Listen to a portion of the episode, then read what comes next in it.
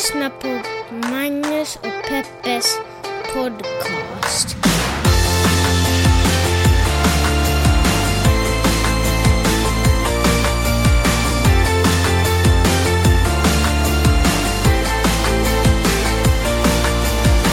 Hallå internet och hjärtligt välkomna hoppas jag att ni känner er till den här podcasten som heter Magnus och Peppes podcast. Jag heter Magnus Silvenius Öman. Och jag heter Peppe Öhman. Hej Peppe. Hej, Berätta Magnus. lite vad den här podden handlar om. Det här är en podd som granskar eh, media, det är en podd som talar om journalistiska nyheter och det är en podd där vi ser på världen genom våra feministiska linser. Snyggt sammanfattat.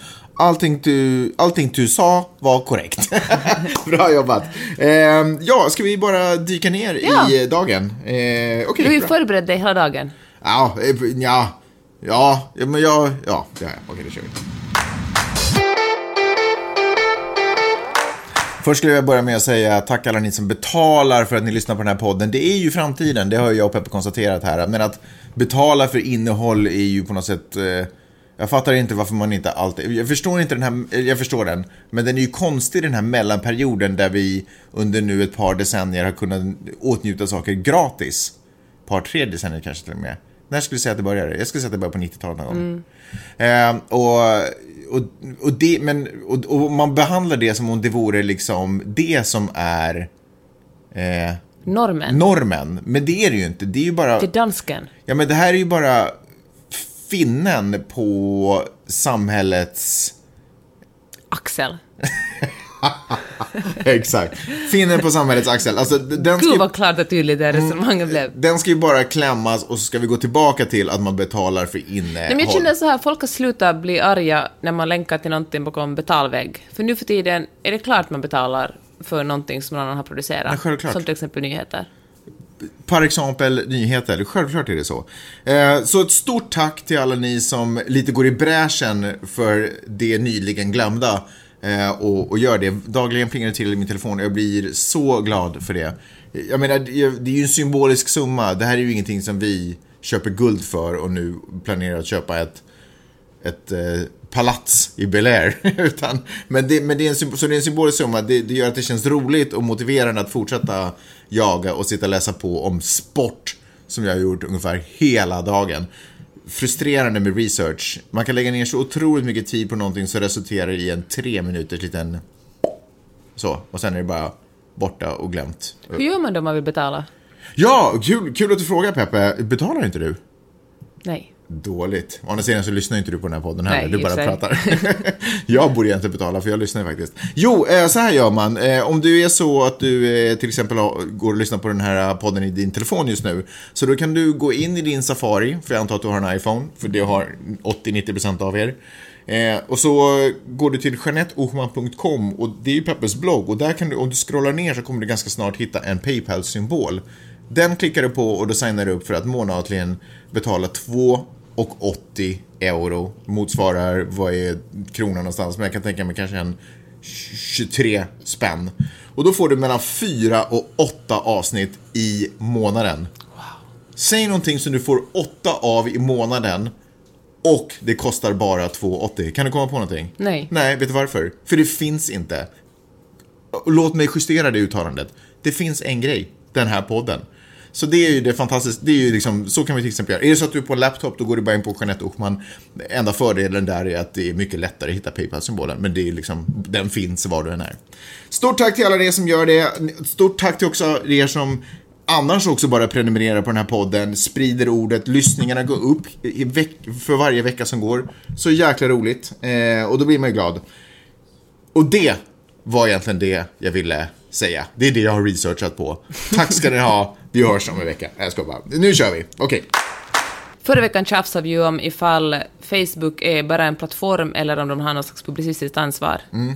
Lägligt nog kom Wired ut med en jättelång artikel om exakt det här. Så att de också resonerar om huruvida det är en plattform eller en... Uppenbarligen, och skrev en jätte... nästan som att läsa en bok att läsa en artikel, den var så lång.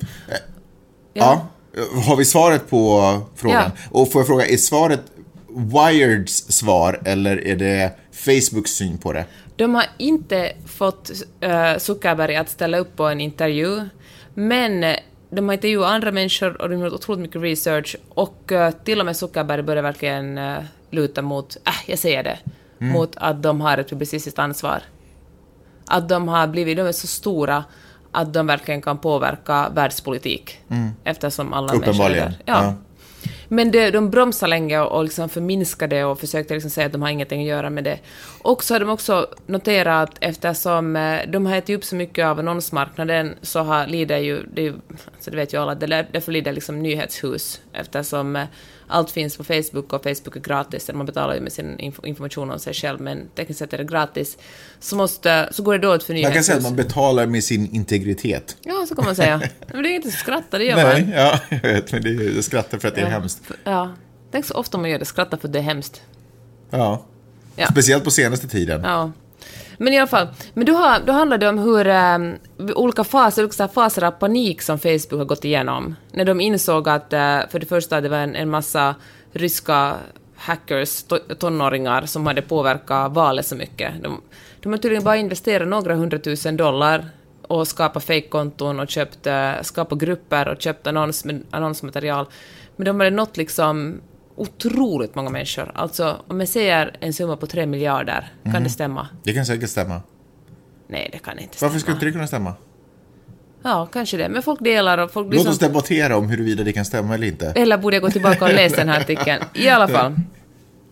Nu kommer någon som har läst den här artikeln och står himla med ögonen och tycker att... Ja, då har du läst den och du vet allt det här. Men eh, i alla fall, hur att de verkligen påverkar valet och att de kommer att... eh, att, att utom, alltså utan amerikanska aktörer kommer att påverka valen igen nu i höst och kommer att påverka europeiska val. Och i och med att medierna, alltså de andra, ska man kalla dem gammalmedia, har mindre pengar och mindre resurser, så betyder det också att, att eh, det är också en, en demokratisk förlust. Så Facebook har inte bara gett eh, en plattform åt folk som aktivt vill eh, sabba demokratin, utan de har också ätit upp andra demokratiska institutioner. Vilket ju är otroligt sorgligt. Och, och ledningen på Facebook har jättelänge vägrat acceptera det här. De har bara sagt att vi är en plattform, vi vill inte ha något med det här att göra. Men det visar sig också... Varför skrattar du? Varför tittar du så här ömsint på mig och skrattar? Här, fortsätt. Jag något dumt? Nej, nej, kör. Säger jag dumt? Nej. Det är ju jätteintressant det här tycker jag. Det är intressant, eller är det det? Och för ett exempel så har man visat, de hade under en tid så fanns det Facebook folk så att, med var riktiga människor, journalister ofta. Så att Riktiga kunde- människor, alltså journalister? Eller Inte bara algoritmer, Nej. alltså. Ah, ja, mm. Som justerar nyhetsflödet och det visade sig att de eh, justerade så var mycket mer liberalt än konservativt. Mm. Och också 2016 så gick faktiskt eh, ledningen ut och sa hur ska vi göra så inte Donald Trump blir president? Mhm. Och det gick ju inte så jättebra. Nej, men, Men- det, vänta, är det då ett exempel på att Facebook inte har så mycket makt? Eller, jag fattar inte. Nej, för, hur- nej de, alltså inte. de funderar aktivt på att kunna påverka valet. Valde att de kanske inte kan göra så mycket.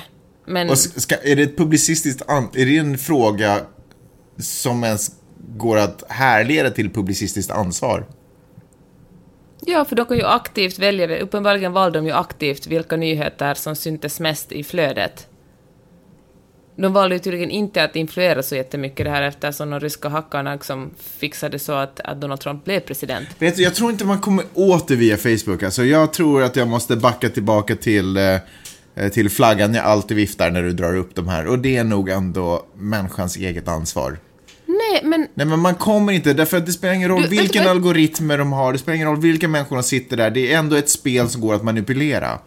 Och då tror jag ändå att liksom, då... Jag säger inte att det, äger... Vad menar säger- du med det? Nej, men- Facebook är så stort, alla är där. Det är ju klart att folk blir påverkade. Det som man ser i sitt flöde tror man ju att alla andra ser. Liksom det är väl någon slags mänsklig känsla, fast man alla vet att det är en algoritm, så det är ju ens verklighet som byggs upp i ens flöde. Och det är det som Facebook kan påverka. Men du pratar om saker som man liksom inte riktigt kommer åt. Det, det går inte liksom... Men där sitter ju Facebook hela tiden och funderar över Ja, hur de ska komma åt det. Nu kommer men de till kul, exempel... men det händer ju ingenting och det har ju ingen effekt. Ingenting de har gjort som skulle liksom... Eh, Nu kommer de till exempel att ordna, försöka lyfta fram seriösa medier. Men de har ju till och med haft journalister som sitter där sa Ja. du. De har till och med styrt. De har till och med bestämt sig för att Donald Trump ska inte vinna och ändå misslyckas. Alltså, det, de kan ju inte göra någonting åt det här. De är ju för stora för... Det, de har ju blivit en egen planet. Ja, men vi det kan är liksom de. inte Men gå... därför är de, de har så, det är ett Men monster. Men vi, du och jag kan ju inte Ja, men då känner jag så här. sätt. Om de har blivit en egen planet, planet, låt mig då ta ett exempel till en annan planet och ett annat problem. Till exempel eh, vår planet, den riktiga planeten vi lever på. Och så uppstår det ett stort problem. Till exempel, någon, till exempel eh, växthuseffekten ja, uppstår. Och då känns det som att du sitter som människa på den här planeten och tycker att planeten ska förändra sitt sätt att bete sig. Den kan inte, den är för stor och den skiter lite i om du är där eller inte. Men det är ju det jag försöker förklara. och då känner det är jag jag att då är det ju bara du som individ som kan påverka det här. Men herregud Magnus, du som individ kan inte påverka Facebook just för att det är så stort. Nej men jag kan ju med mitt eget huvud börja ta till mig information på ett annat, alltså jag kan ju börja särskåda den här informationen, kan man inte göra det? Men det gör du väl annars också? Ja men, jag menar jag Men ja, folk- men det finns ju massa andra som de kanske inte gör det till vardags. Men hur, men hur tycker du att du ska få fram den här informationen till dem då? Ja, då kan man till exempel vända sig till en jättebra institution som vi har utvecklat i våra länder ganska mycket. Och det är till exempel skolsystemet. Då kan man ju börja liksom lära barn hur man ska arbeta med de här sociala medierna. Det är klart man också ska göra det, men det, det känns lite sent faktiskt just nu. Varför då? Eftersom det kommer att vara ganska många val fram tills dess. Det kommer att hända ganska mycket när de här barnen Ja, blir men så här är det. Det här är lite problemet när vett står mot eh, kommersiella krafter. De kommer ju naturligtvis vara väldigt mycket snabbare, för det finns en massa dumskallar som hela tiden supportar. Och plus att saker och ting kan ju börja som en god idé, men sen få en enorm twist bara för att det blev en annan effekt när helt plötsligt miljarder människor använder det här. Eh, men jag tycker, en, jag, kan inte, jag kan liksom inte se någon annan väg att gå än att lära människor att ta till sig information. Men det, är väl inte, det ena utesluter väl ändå inte det andra? Nej, men jag, jag känner bara att den ena inte är möjlig. Men till exempel om vi talar om den amerikanska kongressen och man måste börja försöka göra någonting åt Facebook, alltså på något sätt eh, block, vi kan ju inte som i Kina och blocka det, men nu talar jag om vi som jag sa, men alltså att på något sätt begränsa det eftersom det är helt enkelt en fara för landets säkerhet. Eftersom... Fast land, det är väl inte Facebook som är faran för landets säkerhet? Det är väl människors dumhet som är faran Nej, för landets det är säkerhet? Facebook. Ja, men det är väl människors dumhet som är... Ja, som Facebook gör det möjligt. Nu, vet du vad du argumenterar som nu? Nej. Som en sån, du, som en, eh, som en pro-gun. Hur Det är, väl inte, det är inte vapen som skjuter människor, alltså det är vapen som skjuter människor, det är inte människor som, som dödar människor. Nej, tvärtom. Alltså det är människor som dödar människor, det är inte vapen som dödar Hej människor. Bush. Ja. Förstår du? Mm. Du bara säger att det är inte fel på liksom verktyget, utan det är fel på människorna. Men jag tycker absolut, och, och, och enligt den här artikeln i, i Wired så börjar folk, så börjar också Facebook arbeta jätteintensivt med att förändra det här, för de inser ju också att det är ett jättestort problem. Så det, nu gick till exempel New York Times aktier upp jättemycket då när, när Facebook sa att de kommer aktivt att lyfta upp seriösa medier och inte låta det bli så, för att om, om man liks, för ett stort problem, det här talade vi förra podden, är att allt, att, för att Facebook har låtsats vara en neutral plattform och där har allt, vare sig det är Breitbart eller liksom Buzzfeed eller New York Times, har allt fått samma värde, vilket det inte är. Där finns liksom hittepå-nyheter, listicles och seriös journalistik har fått samma värde. Nå, Vad är listicle för något? en listicle, no, det är så här de tio bästa Mhm, just det. Mm. romantiskaste vet du, busscenerna under de senaste 20 åren. Jag gillar hur du gärna jobbar. Ja, men det var det Valentine's Day. ja.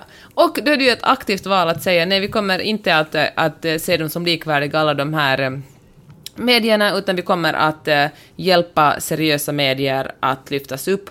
Och då måste man ju såklart snacka om vem som, vem som kommer att avgöra vad som är en seriös medie... Liksom en seriös... Vad heter det? My media outlet på svenska? Ja, jag vet inte. Men, eh, mediehus. Ja, mm. och, eh, och ha liksom ett, ett seriöst sätt att avgöra vad som är, vad som är en, en riktig nyhetsmedia och vad som bara är hittepå fake news. Mm. Det är ju ett jättestort steg till exempel. Sen måste man kanske också göra någonting åt, åt en massa fake-konton. Och det, man tycker ju att liksom ett, en, ett techföretag skulle kunna lösa det på något sätt också. ja. Så jag tycker verkligen, det där är samma sak, klart att företag har ansvar. Alltså, Jo, men det är klart att man har ansvar, men man kan liksom inte riktigt, i ett, i ett sånt här kapitalistiskt system så kan man liksom inte förlita sig på att de kommer ta det ansvaret. Fast just Facebook är ju speciellt eftersom det är så gigantiskt och vi alla är där och det är uppenbarligen, vilket annat företag har på samma sätt, om man inte räknar med bananrepubliker, påverka ett val på samma sätt som Facebook gjorde det möjligt för folk att påverka valet, senaste presidentvalet i USA. Det är ju liksom ett mycket större problem än, ja, än de vanliga problemen vi har med företag. Nu tänkte jag att säga H&M för det är ju ett jättestort problem också, att folk de använder slavar för att sy upp sina kläder, men Men, äh, ah, men du fattar vad jag menar. Jag fattar. Tack ska du ha. Fruktansvärd tragedi i Florida. Massa elever i en skola eh, blev skjutna av en galen 19-åring som hade fått ha, gått och köpt helt lagligt ett eh, halvautomatiskt vapen och bara kunde gå in och meja ner folk.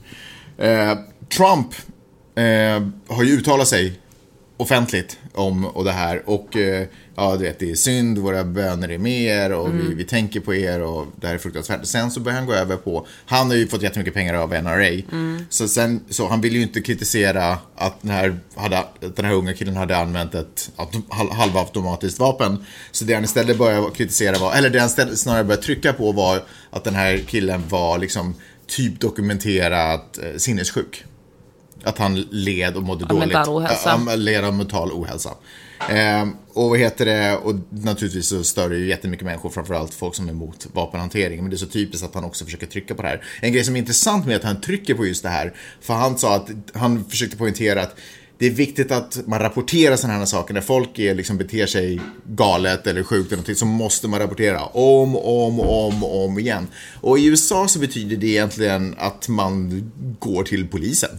Man gör en, liksom, en polissak av det. Och det är ju inte helt superlätt när det kommer till en en, en ung människa, alltså en 19-åring som, inte, som då inte var 19 år, kanske när de första sådär, folk började notera underligt beteende, att, att ta Men vilken tonåring har inte lite underligt beteende? Ja, Dels det, men också ska jag verkligen, bara för att jag tycker att du verkar galen i och för sig, eh, men ändå, du är fortfarande ung, ska jag ta det och gå till polis? Alltså det känns som en väldigt lång, skitsamma. Han uppmanar folk att göra det här. Och det han också gör är att han lyckas sätta fingret på en ganska stor och väsentlig skillnad mellan till exempel det system som vi har i stora delar av Europa och det system som de har i USA.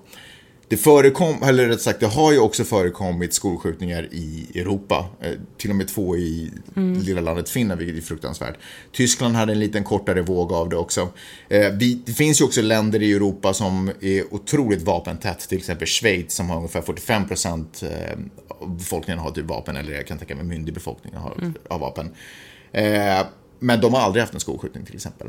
Och en stor grej som skiljer till exempel det europeiska systemet, generella europeiska systemet och det amerikanska systemet är till exempel hur vi tar hand om våra elever i skolorna. I skolorna i Europa så har vi inte helt osällan kuratorer. Vilket är intressant, för han säger ju att man ska försöka göra någonting åt de galna människorna här, men samtidigt så finns det inget egentligen fungerande system för hur man ska ta hand om en galen, eller en ung människa som mår dåligt. Som lite psykisk ohälsa. Ja, precis. Annat än att då typ anmäla eller göra något sånt. Medan vi i till exempel Norden har ett ganska bra system med kuratorer där man det finns, alltid, det finns någon att prata med, det finns någon att vända sig till, det finns människor som har som jobb på skolan att lite hålla koll på hur elever mår, om, om det uppstår en situation och någon börjar bete sig ehm, avvikande eller någonting så finns det personer som är lite där och kan fånga, Fånga upp, upp den. Mm. precis och börja se. Och det ses som en förklaring till varför till exempel vi inte har så otroligt många, förutom naturligtvis att vi har en helt annan vapenlag generellt. Eh, och ett annat förhållningssätt till vapen, en annan tradition med vapen.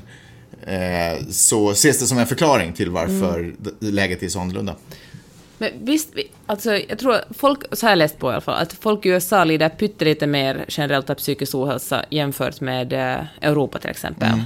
Det är liksom inga jättestora skillnader. Sen det som du sa stämmer ju säkert att eh, man kanske får, har lättare att få hjälp i Europa jämfört med här.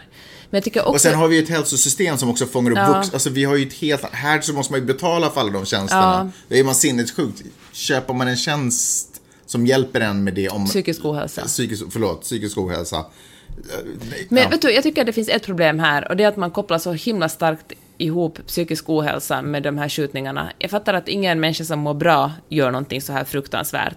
Men jag tycker för det första att det är otroligt stigmatiserande mot folk som lider av psykisk ohälsa. Och för det andra, först måste man, man måste väl ge en diagnos för det man kan gå ut och säga det. För det andra, så det som du sa i början, när du började berätta om det här, handlar det också om att föra över fokus från eh, Precis, Från NRA. men och- precis, från vapen, från Förstås. Mm. Second Amendment och från liksom NRA som då pushar enormt mycket pengar på poli- republikanska politiker så de verkar inte våga säga ett ord om, om vapenlagstiftningen.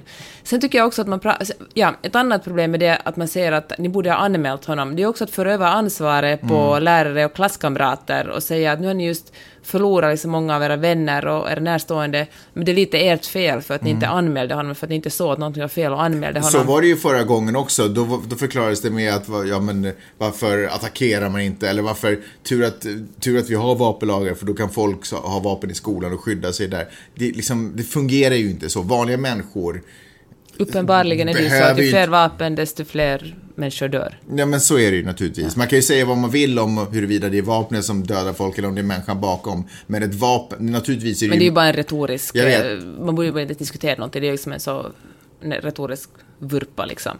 Men det som jag, som jag inte heller sett presidenten kommentera så mycket är att han var ju medlem av en vit maktorganisation också. Så jag tycker att långt mer mycket fokus borde finnas på någon slags vilsen manlighet. Det är ju nästan alltid. Men det är så ofta män att man kan säga att det bara är män som begår med skolskjutningarna och det visar ju på att det är, någonting, det är något fel på unga män eller någon, någon slags... Äh, ah, det är någon slags del i mansbilden i det här landet som inte sitter riktigt som den ska. Och eh, så måste det också handla om att, eh, ja men, eh, vit makt är ju våldsamt. Jag har liksom aldrig hört talas om någon vit maktorganisation. Ja men precis, Och men som man hemma och talar känslor. Ja. Eller om sina sexliv till exempel. jag menar, det är ju också en garanterat en, en viktig faktor i det här. Mm. Så att jag tycker att man kanske ska chilla lite med psykisk ohälsa och uh, snacka mer om de andra mycket större problemen. Sen tycker jag också att det är oerhört frustrerande att de här aldrig rubriceras som terrorattentat. Eller någonting, även fast det var nu en myndig man. Ja, men han var vit. Ja, jag menar det, men det är otroligt frustrerande. Fast han ändå har varit, haft vare sig han var Jag medlem sa det eller med inte. sarkasm. Ja, så han varit i samröre med vitmakt som är ju en, liksom en extremistorganisation. Jag förstår inte liksom varför det inte, eller jag förstår Ja, men jag varför. menar, skulle det är vara en organisation av människor, mm, till exempel muslimer, som skulle uppmana Men till våld, skulle man ju inte säga att boys will be boys, liksom. Nej, nej, Då skulle ju inte. kallas terroristorganisation. Ja, och hyggligt tragiskt är det i alla fall. Men vet du, alltså jag tycker det är faktiskt det... Alltså, vår son kom ju fram till oss idag, eller fram till mig, och ville prata om det. Och han sa att han, eh, om det händer någonting så då vill han gå och slå ner den här personen. Och då var jag tvungen att säga till honom att nej, du måste springa. Du måste springa. Jag får, torr, jag får nästan gråta när jag tänker på det. Men tänk att man ska måste lära sitt eget barn. Att det, det kan hända liksom. Det är ju Sandy Hook, det var ju en massa sjuåringar som blev nedskjutna där. Det är liksom vanligt, vanligtvis händer det ju i high schools, men det, ju, det har ju också hänt i, i liksom, uh, lågstadieskolor. Och då verkar jag måste övertyga honom att nej, du kan inte slå ner, du måste springa och gömma dig. När jag skrev det här på min eh, blogg på Hufvudstadsbladet, då var det en, en, eh, en kvinna som heter Johanna som jobbar som lärare i Sverige. Hon sa att i Sverige börjar man också nu med de här övningarna. I amerikanska skolor lär man ju barnen vad de ska göra om det kommer vid fall av, av masskjutning, skolskjutning. Och det har man också börjat med i Sverige Vad ska man göra då? Man ska springa, man ska gömma sig och man ska hålla tyst. Det man absolut inte ska göra är försöka förhandla och prata någon till rätta. För det kommer inte att sluta väl. Man ska vara så tyst, springa först. Om det inte går måste man bara sitta stilla och hålla sig så tyst som man bara kan. Släpp allt man har för händerna, inte försöka ta med någonting. Hemskt. Så fruktansvärd eh, värld vi lever i. Det känns som att... eh, Det känns som att vi liksom vi är på botten av någonting. Eller botten av en kultur har nått eh, botten, liksom. Fast vet du vad, samtidigt lyssnade jag på en podcast i natt när Malice väckte mig och försökte somna om, också på One A som jag alltid lyssnar på. Och då var det intervjuade med en, eh, en eh, författare, eller en forskare som hade gett ut en bok där han statistiskt menar att världen statistiskt sett aldrig har mått så bra som just nu. Så är det ju. Globalt sett så är det ju. Men det är ju tack vare att, eh, att länder och delar av världen som har haft otroligt eländigt har ju kommit upp sig. Så, så det är liksom, medianen är ju mycket högre. Men jag skulle ändå våga säga att om man liksom tittar på det ledarskapet här då i det här landet. Att västvärldens kultur är ju liksom, det här är ju ett otroligt misslyckande för en. Vi, Fast tänk på, på metoo-uppropet till exempel, så det finns ju också Nej, men jag tror att många saker kan positivt. födas av det här. Metoo är ju inte ett kvitto på att allting är bra. Utan metoo, metoo är ju en reaktion på, det är ju det är liksom, den här eländet och det här misäret. Jag tror att det kommer födas bra saker, absolut. Det är ju liksom, det är ju den lägsta formen. Vi är ju myllan nu och det är bara i myllan som man liksom kan få saker och ting att växa. Inte bara. Man kan säkert göra det i rymden på andra spännande sätt också. Men du förstår vad jag menar. Så det är ju ett frö, absolut. Och det, jag tror att det kan, ja men det är det väl. Ja, jag är med på att jag bara skrattar. Du måste sätta in den klausulen om rymden ifall någon Ja, ifall- nej, astronaut ska nej, bli if- förnärmad. Liksom. Ifall Basse lyssnar. Du vet hur det är. Så får man underliga meddelanden på Facebook. Anyway.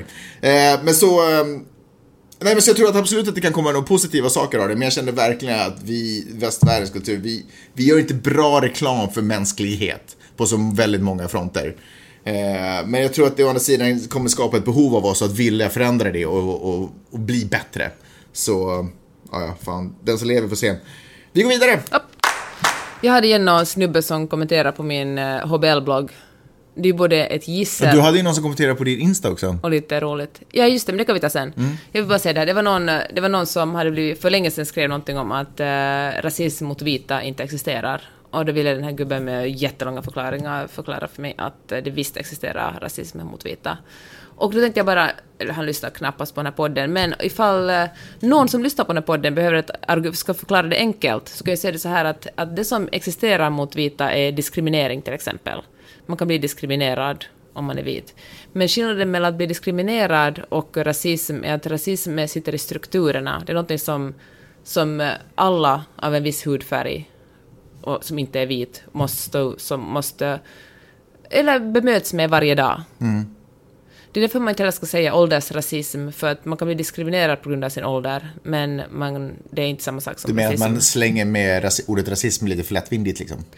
Ja, det vet, nej, men jag tror att man kan, ja, kanske det, men man eh, tycker, tror att man förminskar den rasism som finns i, vår, i vårt samhälle om man, om man varje gång man blir diskriminerad kallar det för rasism. Mm, jag fattar. Bra point. Är det så att eh, rasism mot vita inte ens är möjligt på ett teoretiskt plan? Därför att det bara inte, det ligger i sakens natur att inte... Nej, för rasism mot svarta baserar sig på en ideologi där vi på något sätt blir lärda att, att eh, om man talar om svarta, de är, att de är de, de är inte som vi, de är liksom, och de har vissa egenskaper som är lite sämre än vi har. Nu låter det otroligt vidrigt när jag säger det, för det är otroligt vidrigt, men någonting som, som subtilt existerar överallt, liksom i reklam, i filmer, i representation och eh, vi liksom växer upp i en sån här en, i en kultur där det är normalt och vi måste liksom, jag tror vi måste lära oss att bli icke antirasister. Det där är så otroligt intressant, för just nu i denna stund så pågår ju någonting här i USA som heter Black History Month. Som en gång i tiden hette African American History Month och som en gång i tiden hette typ Negro Achievements Week eller någonting sånt långt, långt tillbaka i tiden. Som, är ett, eh, som egentligen är en månad och framförallt skolor, men jag vet inte hur det uppmärksammas på andra sätt, men åtminstone i eh, skola så uppmärksammas det genom att man diskuterar och man uppmärksammar vad framgångsrika svarta män och kvinnor har gjort i landet.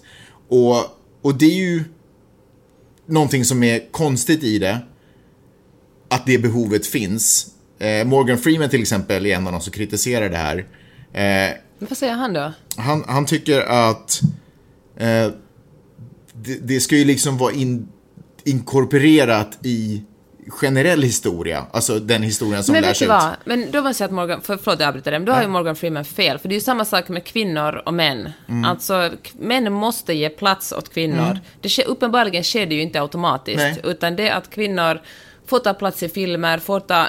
Jag menar, bara ett Men- exempel på att vi måste ge plats är ju liksom ett, hur otroligt provocerade, provocerade män blev av att uh, man gjorde Ghostbusters om med kvinnor. När kvinnor tog någonting som männen tyckte var deras plats var det ju liksom dödshot och, och, och det ena och det andra. Desto mer svart kvinna, desto de tog en plats, där var det ju katastrof.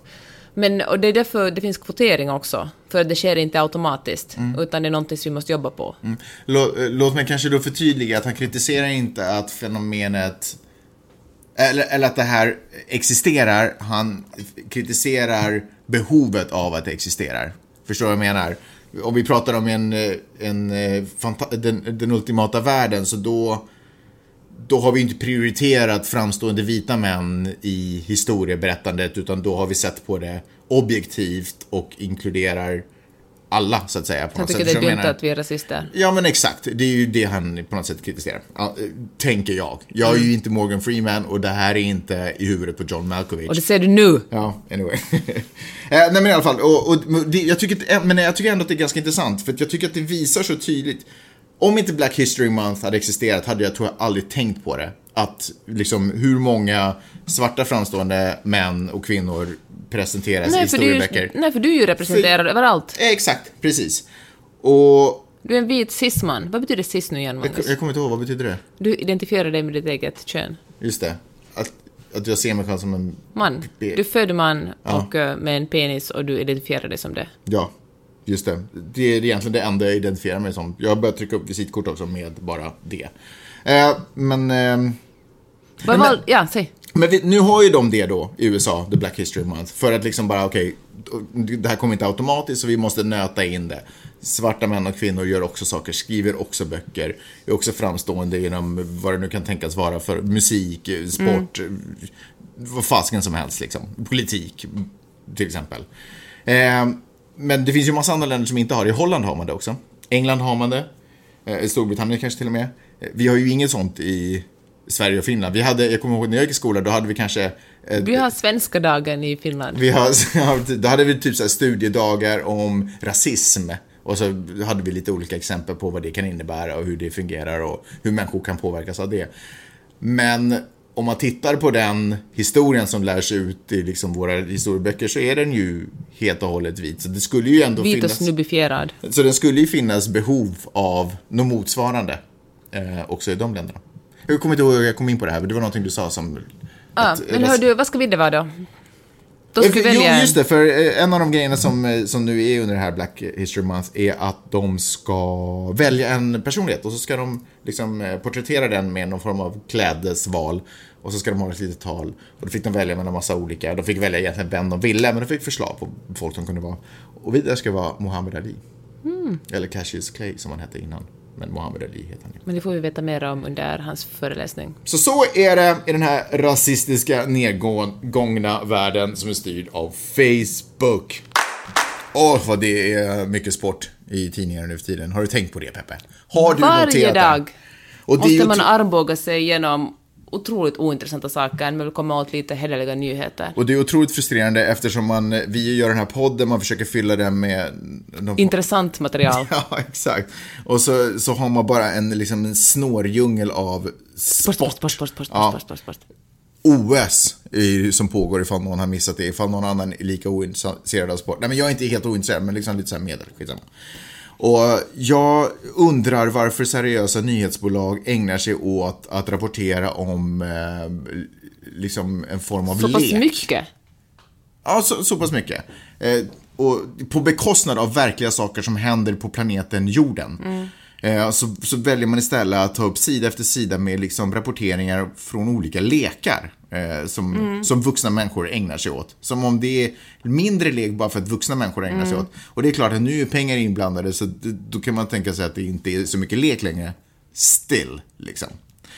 Och då undrar jag, vad beror det här på? Tidigare när frågor har ställts till liksom, eh, nyhetsbolag och så här, varför, varför rapporterar de det? Då brukar ofta svaret vara så här, ja men det är för att publiken vill ha det. Vi kan liksom inte med att säga nej till någon, någonting som de verkligen... Som om det liksom är publikens fel och nyhetsbolaget till, helt plötsligt är de till för att serva publik med vad som är liksom vad de vill ha. Nyhetsbolag ska väl liksom titta på världen, sammanfatta det viktigaste, bästa, förklara vad det är som händer och presentera Det är det. deras liksom. kompetens. Exakt. Så jag bara, what the F is going on?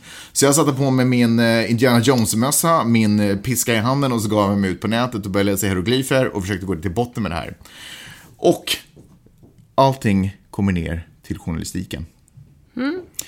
Det är nämligen så att det verkar som att framförallt eh, lagsporter då till exempel, som är ju en av de, om vi tittar på de största sporterna i världen så är det ju lagsporter. Det är fotboll och det är hockey och det är amerikansk fotboll och det är baseball och, och cricket och vad fan det nu är. Men lagsporter är de allihopa. Hästpolo. Häst, ypperligt exempel. Det finns andra förstås, men det här är liksom de största om man tittar på publikmässigt. Eh, och, Nej, jag vill inte räkna upp alla sporter. Nej, det går inte. I bör- Allting hände i början av 1900-talet. Då smällde det på som en jäkla nyårsraket. Och vad var det som hände i början av 1900-talet, Peppe? Industrialismen. Nej, den började på 1700-talet. Den den höll ju visserligen på, vid, vid, vid ett arv var det, men det måste vi säga. Urbaniseringen. Boom! Urbaniseringen. Och en, en stor teknisk grej. eh, Sporter har ju funnits i alla tider, så det var inte så att folk helt plötsligt började idrotta i början av 1900-talet. För folk har ju brutit arm sedan de gamla grekerna. Folk bröt ju arm med helskägg också förr i tiden. Skitsamma, eh, konstig sidnotering.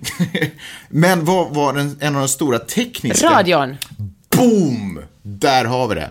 Radio och eh, urbaniseringen inträffade ganska samtidigt. Och från att man har varit på eh, slätter och alltihopa, så helt plötsligt så börjar folk trängas på mindre platser och man börjar liksom återskapa gamla sporter eh, och eh, jobba med dem. Och, och, och så blev det liksom populärt. För det som hände också med urbanisering var att folk helt plötsligt hade ett jobb de kunde gå till och sen fanns det en tid av deras dygn som de inte hade ett jobb de behövde vara på. Just som, det, man gick till fabrikerna, jobbade där och så hade man plötsligt fritid. och precis, så man hade jobbtid och man hade fritid och, och det började bli eh, liksom i, delar av världen, i västdelar av världen, delar av västvärlden skulle jag säga, så började det också bli eh, liksom skol, eller skolplikt, att barn ska gå i skola, kanske inte lika länge som man går nu, men barn ska gå i skola. Och också för barn blev det så att det fanns en tid då man var i skola och så fanns det en tid man inte blev skola och det här när man inte var på jobb och inte på skola döpte vi till fritid.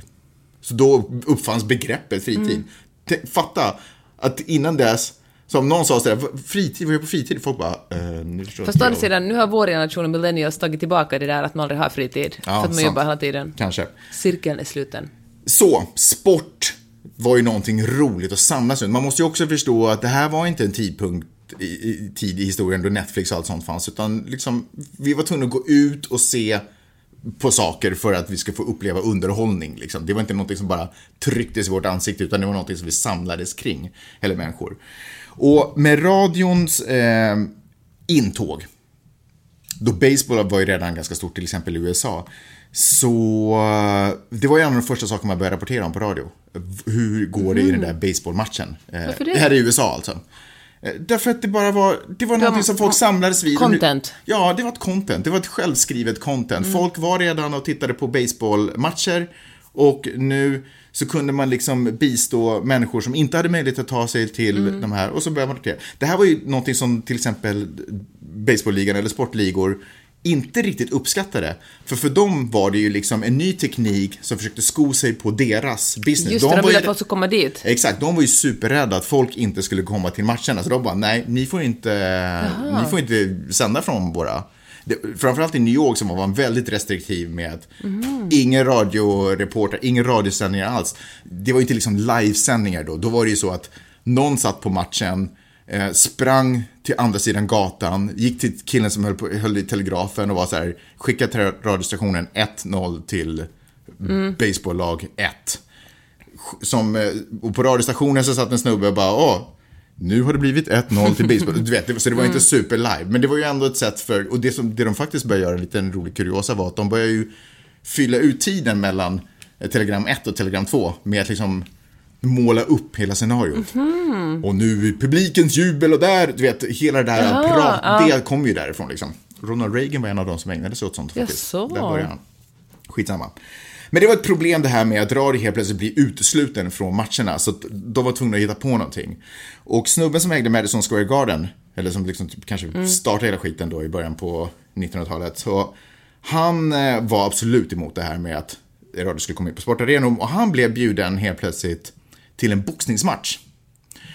Och den här boxningsmatchen, den var eh, radiosänd. Och han var så här, men vänta, hur... eh, För det första, varför sänder ni? Och då sa, pratade de här radiotyperna och arrangörerna, och de sa så här, jo men därför att det så finns ju massa veteraner som inte kan gå på matchen för de sitter hemma och är invalidiserade typ. Så vi gör det här lite också för dem. Man bara, holy shit, det gick, som, det gick rakt in i hans hjärta. Så bara, såklart, det, är- den servicen måste vi tillhandahålla. Men hur gör vi så att vi inte förlorar pengar? Och då sa han så här, ja men så här gjorde vi i Boxningsföreningen. Vi säljer licens till radio. De får helt enkelt betala oss för att få komma dit. Puff, helt plötsligt så skapades hela den världen. Han bara, what the heck har vi pysslat med? Och sen blev det typ, tog det inte så hemskt många år och så var det ganska standard. Man började sälja licenser till radiobolagen för att de skulle få sända. Och då gjorde ju jätte, det visade sig att det, det påverkade inte all, eller det påverkade inte alls negativt liksom publik. Tvärtom så var det så att man började, det blev ju som reklam för dem förstås. Så här, det här händer, det här händer, det här händer. Och folk bara flockas. Från ett år till en annan så liksom kunde tittarsiffror, eh, publiksiffror liksom fördubblas. Men nu är det så här, nu sitter de ju liksom då på radiokanaler och det här är kommersiella radiokanaler för det blev liksom något som slog igenom i mitten på 20-talet. Som bara sitter och ger massa pengar. De måste ju få tillbaka pengar någonstans. Så vad börjar de göra? De börjar rigga Budweiser. Hej, skulle ni vara intresserade av att pröjsa oss så vi kan betala den här licensen?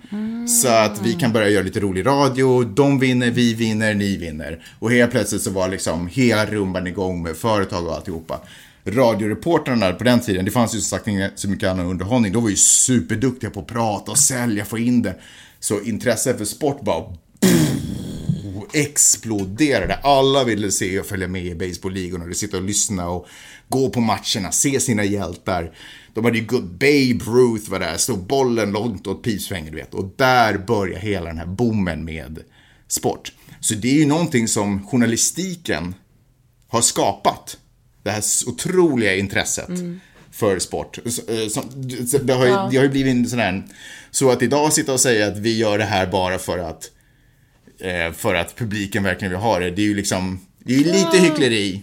För att vi har ju skapat det här intresset i sport. Jag har lärt folk att det är intressant. Precis. Och det här är ju dessutom ett arv från en tid, jag menar 30-talet var ju depression, folk var ju inte bara, svalt inte bara efter mat utan också efter liksom någonting som var roligt. Liksom någon, någonting som kan ta dig ifrån. Synd bara att sport inte är så roligt. Exakt. Så där har vi det. Därför har vi sport i varenda jäkla blaska dygnet runt. Och det är inte liksom viktigare nu än vad det var innan radio kom. Det är fortfarande samma, du vet, whatever. Men nu pratar vi om det som det vår religion. Nu ska sport inte blandas ihop med politik och nu ska allting liksom, det ska vara liksom en hel liten plats. Ja, ja. Sen finns det en annan intressant psykologisk grej som jag kanske kan komma in på någon annan gång. Om, en om hur vi återspeglar våra liv i sporten. Och därför är det också att det finns en otrolig igenkänning i sport. Det vill jag höra. Det får du höra någon annan gång. Tack så du ha. Ja, nu hinner inte jag sitta här. Nu ska jag kolla på hockey. Så upptar mig. Jag skojar bara. Äh. Jag är så glad, Magnus, att du inte är en sportkille, ärligt talat. Men jag, jag, kan, jag är inte liksom inte en Du är sportkille. den jag vill att du ska vara. Jag är den du vill att jag ska vara, exakt. När du går härifrån, då, kollar jag på sport också. En gång fick du sitta bredvid Cuba Gooding Jr. när du kollar på hockey. Ja, Den enda gången du kollar på hockey i USA. det stämmer faktiskt. Jag såg ju också eh, den här finalen i amerikansk fotboll. Super Bowl. ja, ja, ja. Skitsamma. Hörni, eh, tack så hemskt mycket för att ni har lyssnat. Det har varit en ära att få tala med er den här veckan. Du, eh, man vill inte sluta på en negativ twist, men det var ju någon som hade lackat på mig och ville att du skulle ha en ny partner att göra den här podden med. Då måste jag bara fråga dig, Peppe. Vem skulle vara det ultimata att göra den här podden med, förutom mig? Vem skulle du vilja göra den här podden med? Oh, alltså vem som helst. Ja. I hela världen. Nej, Ja. vi, tar, vi tar någon som vi känner. Hörru, de måste nog säga Karin Gide. Skulle vi göra den här podden Nej, också med. Karin Gide? Det skulle inte funka. Nej, det ska, jag tror inte det skulle funka att göra med någon annan än med dig faktiskt. Varför då? Ja, men vem är här liksom två gånger i veckan? Att boka in en inspelning Ja, det är sig sant. skulle fan vara omöjligt. Ja, jag ledsen, nu, nu, vet, nu har inte jag den här um, kommentaren framför mig, men det var någon som var jättearg på att jag hade talat så otroligt korkat och oupplyst om hur eh, överviktiga människor har det. Vet du vad? Jag, jag respekterar det. Det kan mycket väl, eller det är helt säkert så. Eh, det jag hade önskat var ju lite mer specifik. Alltså laborera gärna. Och ta möjlighet. Gå in på, jag vet inte om du hör det här nu, för du kanske har slutat lyssna på oss. Jag ber om ursäkt för det. Eh, men gå in på Peppes blogg, och, eller på Facebook-sida. Eh, Facebook.com snedstreck Magnus och Peppes podcast. Och där kan du skriva var, va, vad det var som var så ohyggligt korkat utan att jag på något sätt säger att det inte skulle ha varit så. Så för det ger ju mer. Då kan jag göra bara, ah shit, det var ju jävligt dumt. Eller så kan jag vara så här, du är fan störd, hej då. Du vet, Men så säger man inte, Magnus. Nej, så säger man inte. Men, men det kan ändå vara min, min, min känsla. Du måste lära dig kunna ta kritik. Ja, men jag, jag, jag är intresserad av att lyssna på, till kritiken. Eh, så. Ändå lite kul att väcka känslor, fast det är förstås, man vill ju hellre väcka positiva känslor i människor. Men det är ju ändå kul att eh, det engagerar. Det man, nej, det, det, Hörni, Det blir eh, tokigt. vi hörs nästa vecka. gör vi inte det? Nej, vi gör det. Bra! Hej då! Hej!